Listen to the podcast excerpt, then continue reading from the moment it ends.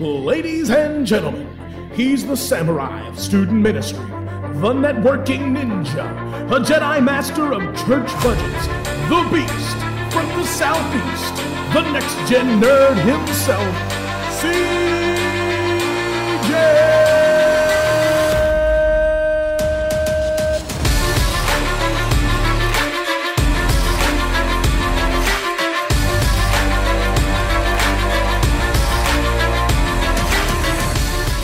Up, my nerds? Glad to have you guys back for another episode of the Next Gen Nerd Podcast. Half fan podcast, half ministry podcast. And today is going to be a solo episode with me. We're going to be talking about some things that I'm enjoying right now and uh, take a look at an old book that I like. Uh, and uh, hopefully, you guys will enjoy that. A couple housekeeping things up front. Remember to subscribe to our podcast so you don't miss an episode. It'll drop right in your phone. I use the Podcast Addict app. I encourage you to do the same. Use whatever you want to use. We are in all the places. We are on iTunes. We are on Spotify. We are on Google Podcasts and everything in between. You can also find us at next-gen-nerd.captivate.fm. That link's also on my Instagram, nextgen underscore nerd. Find me anywhere you can and keep posted as far as what's going on. Let me jump right into some things that I enjoy. So I just spent the last weekend with my wife, just us, no kids, had a fantastic time. And what we did all weekend was watch movies. That's just what we enjoyed doing. We enjoyed just being in a hotel watching movies. And the one that we enjoyed the most together, uh, and don't hate me, don't hate me on this one, but Eurovision Song Contest, the story of Fire Saga with Will Ferrell and Rachel McAdams. Now, you may say, I've seen that. That's terrible. Why are you recommending that, CJ? I am telling you what I enjoy. I'm not asking what you enjoy. It's my podcast, not your podcast. Let me tell you something. This movie has quickly moved into my top five Will Ferrell movies, and you may go, I'm crazy. But you know what? I laughed the whole movie, and my wife, who doesn't like Will Ferrell, laughed the entire movie. She cackled at one point. It was so funny, and we enjoyed it. We got we were on the way home. We're listening to the music from the movie, and she goes, "You know what? I want to watch that movie again."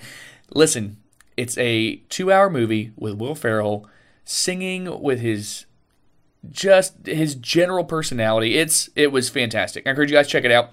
It's on Netflix, uh, and uh, we, like I said, we thoroughly enjoyed it, and we'll be watching it again. Uh, I'm changing my ringtone to uh, to one of the songs from there. I'm just I'm pumped. I'm ready to go. Second thing I want to recommend to you guys, uh, and that's Ready Player 2. Uh, it's the sequel to Ready Player 1, which came out, uh, Ready Player 2 just came out a couple weeks ago. Ready Player 1 came out like a decade ago. Um, some of you guys may only know Ready Player One because of the movie. Uh, and so I just want to spend just a couple minutes talking about this. Ready Player One is one of my favorite books. And you may say, I don't like Ready Player One. If you don't like Ready Player One, don't read Ready Player Two. You won't like it. Uh, someone asked me my thoughts, and my spoiler free thoughts are this.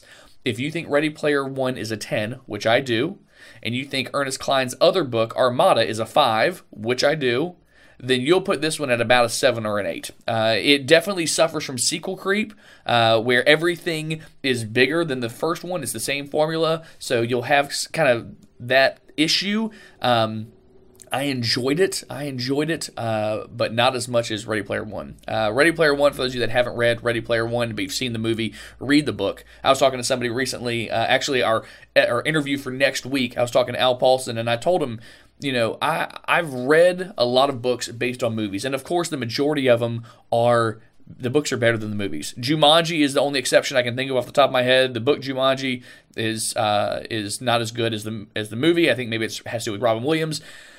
But when I when I watched Ready Player One, uh, I was very disappointed with how far off the story was, uh, and every good point of the movie um, was ten times better in the book, and there was so much in between that they missed. So I encourage you to pick up Ready Player One and read one of my favorite books, uh, Ready Player Two. I also enjoyed, and again, if you like Ready Player One, you will like Ready Player Two, but uh, it's definitely different. Definitely different.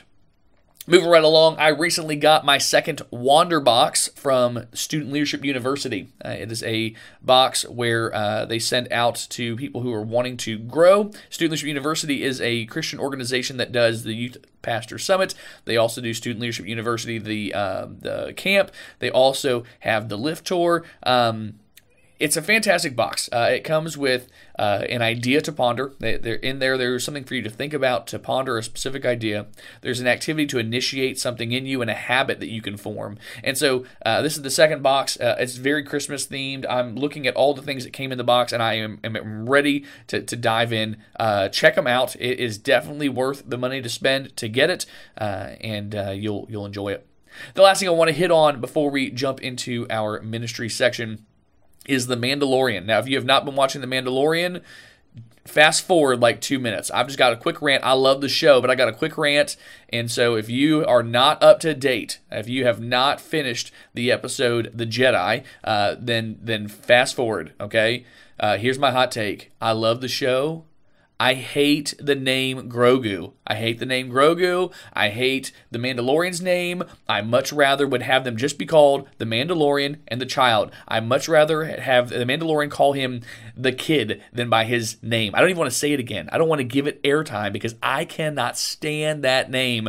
Let's move on from that. Let's go back to the Mandalorian and the Child and leave it at that. Love the show. Check it out. While we're talking Star Wars, that is a good segue into our ministry section where I talk about a book that's had an impact on my life, on my ministry, and I want to share it with you guys. This one uh, um, I, I, got as a gift. Uh, the book is called Christian Wisdom of the Jedi Masters. Now, I got this gift at Christmas time, and the first thing that happened when I opened it is I smiled at my mother who got it for me because that's a polite thing to do. But inside, I cringed because I'm thinking, Star Wars is not Christian. Like I love Star Wars, but it is not Christian in, in any sense of them. You, you just it's not. It wasn't made to be that way. It wasn't an intention. I'm sure you can draw an analogy out of it that you could pigeonhole and squeeze into a, a Christian message, but it's not Christian. And so I set it on my shelf, and I wasn't going to read it. Uh, it came out in 2005, so I probably got it right around there. Now that I'm thinking about when I received it, so um, probably got it right around there. I remember when I finally picked it up to read it. Uh, that I realized what was happening, and it was it, it's a it's a fantastic book. The general premise is this: this youth pastor is trying to connect with a student of his, and the student of his is a big Star Wars fan, and so he uses their love of Star Wars to to bridge the gap. And that's why I said you can you can pull a, a an analogy out of just about anything. Uh, and if you enjoy Star Wars enough, there's enough material for you to pull an analogy out. But he uses Star Wars to communicate to his uh, to his youth uh, the failure that the church has done in discipling young believers. Uh, not universally, but uh, the way he says it is is you know that we've we've not really produced any Jedi Masters. And he was talking about uh, the prequels and uh, the original trilogy, at how um, the original trilogy, you know, there's not a whole lot of older Jedi that are min- that are that are raising up good young Jedi like in the prequels. And he just said that we've dropped the ball. And so he takes Star Wars as a backdrop to give some very good uh, discipleship strategies uh, for raising up young Christians uh, with a Star Wars context. The book is again Christian Wisdom of the Jedi Masters. It's by Dick Staub. Uh, that's S T A U B. Uh, I've got a couple copies in my library, so if you're listening to this and you're like, I want to read that, uh, come on by and I'll hand you a copy because it is uh, it's worth the read. Because uh, I love this book. I love this book. I make sure I have a copy and at least one to share uh, because it's just it's just good. I, I enjoy it. Well, guys, this is a short episode. I appreciate you guys uh, tuning in and listening, and we're going to have another interview next week. Just quick heads up, it is a good one. I sat down with a good friend of mine, Al Paulson, and we talked about He-Man, uh, and so you do not want to miss it. Listen, when when we were discussing topics, uh, nerd topics, I, I sent him a list, and really, I was it was a ruse because I knew what we were going to talk about. We're talking about He Man, and this guy is a He Man expert, and so we talk about that a lot. But we also talk about ministry, the what's hard about ministry, but also um, how do you know when it's time to move on to something else? How do you know when it's time to to change gears? Uh, even if something's going great, how do we know when God is calling us out of that into doing something differently? So I encourage you guys to come back and check out next week my interview with Al Paulson. See you guys later.